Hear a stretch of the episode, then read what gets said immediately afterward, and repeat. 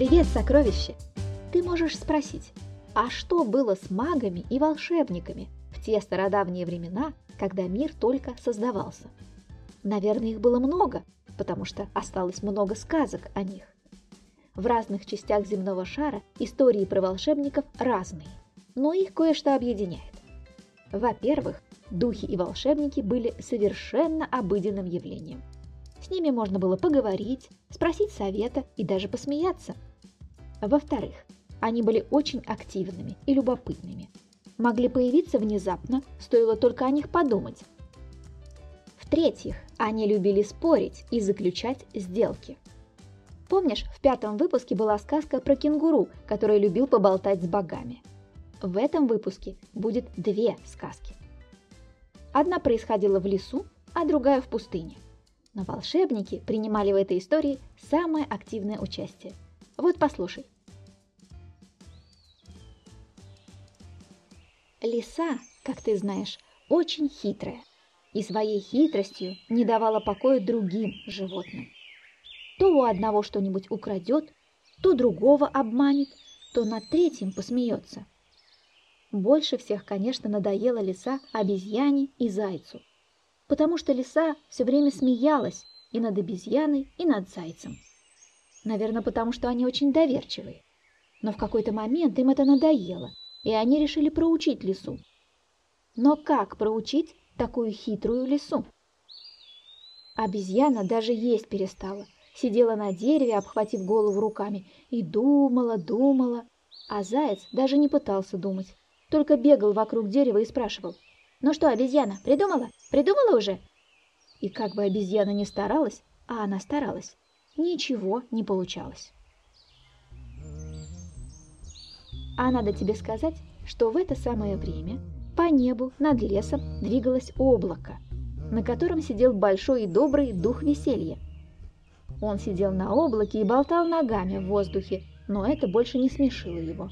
Он хотел нового приключения.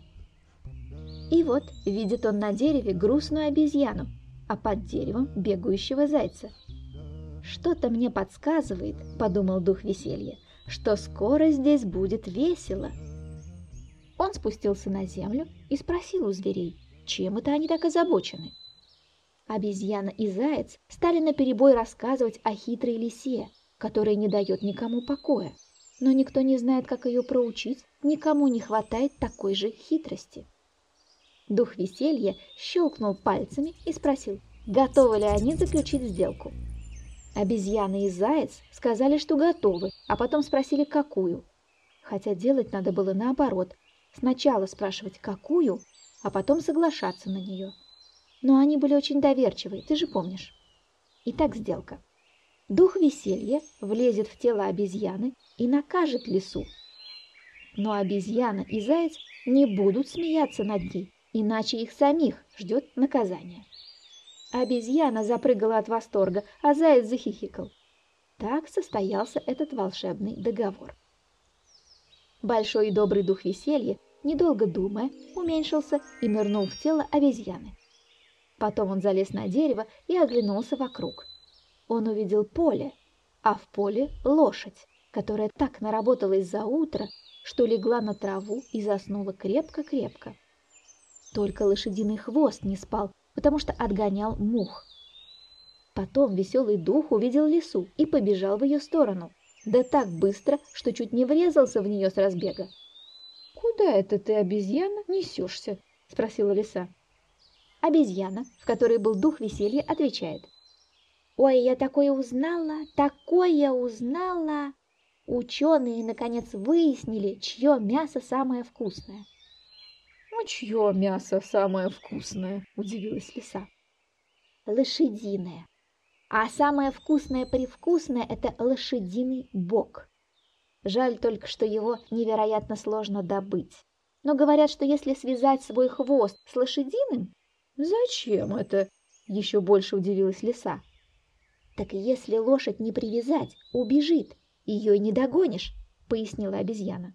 «Какую же я сейчас лошадь в поле видела!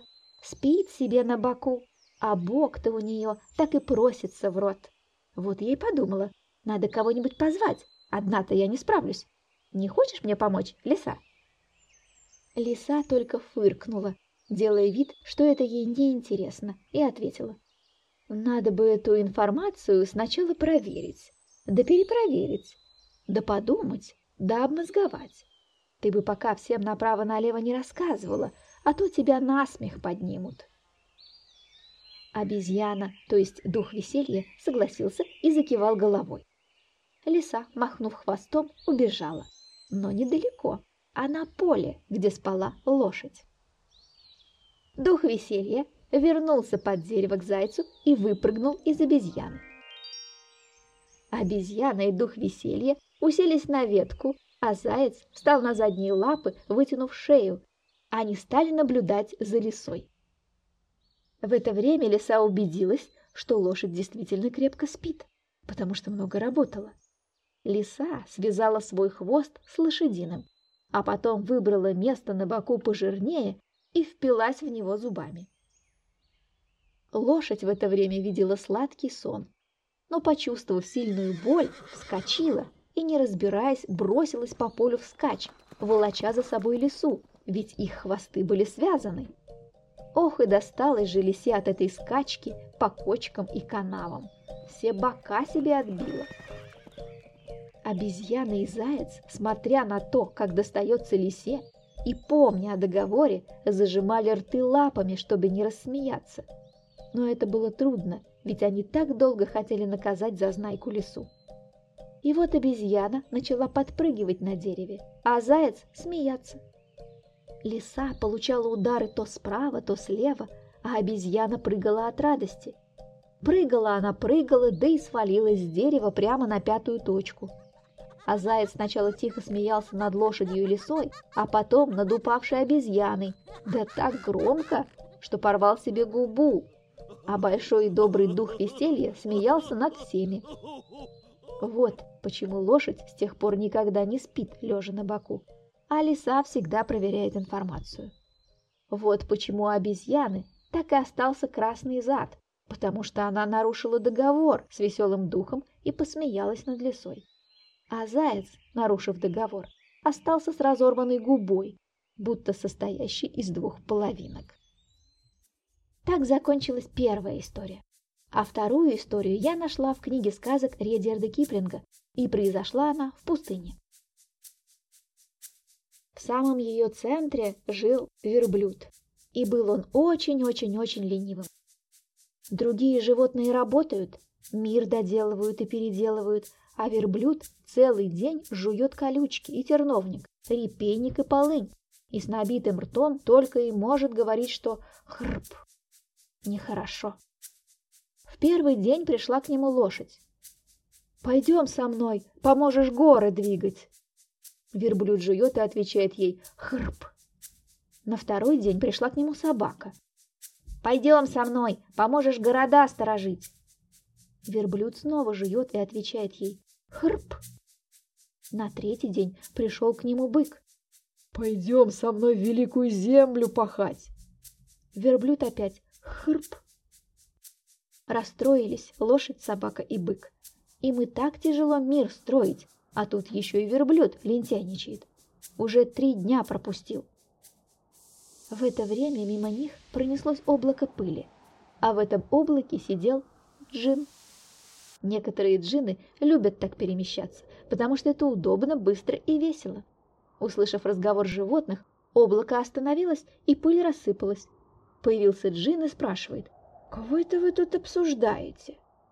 Лошадь обратилась к нему. «О, джин великой пустыни, рассуди! Разве может какое-то животное лениться, когда мир еще не устроен?» «Конечно нет, даже я езжу по пустыне и проверяю, все ли в порядке», — ответил джин. «Тогда почему в твоей пустыне есть животное, которое не подчиняется правилам?» «Кто же это?» — спросил джин. «Он дикий, ленивый, с длинной сильной шеей и сильными ногами». «А, так это мой верблюд. Клянусь всем золотом Аравии. А что он говорит?» «Ничего он не говорит, кроме хрп», — сказала собака. «Совсем ничего больше не говорит?» — снова спросил джин.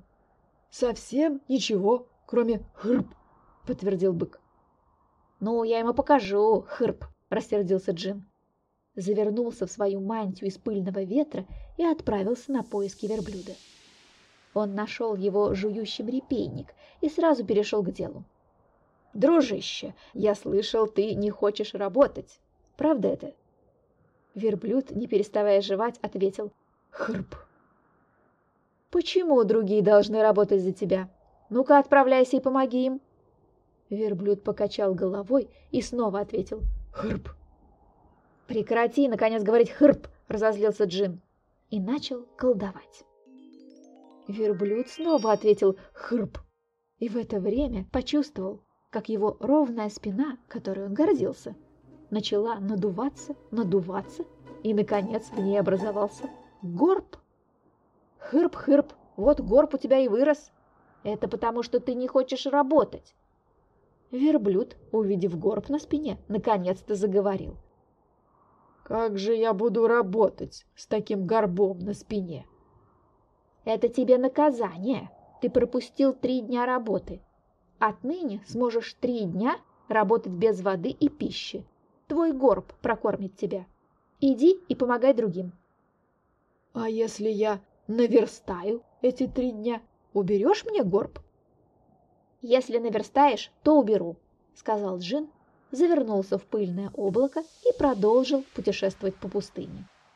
Но знаешь, как бы верблюд ни трудился, те три дня, когда животные работали, а он бездельничал, он до сих пор не может наверстать.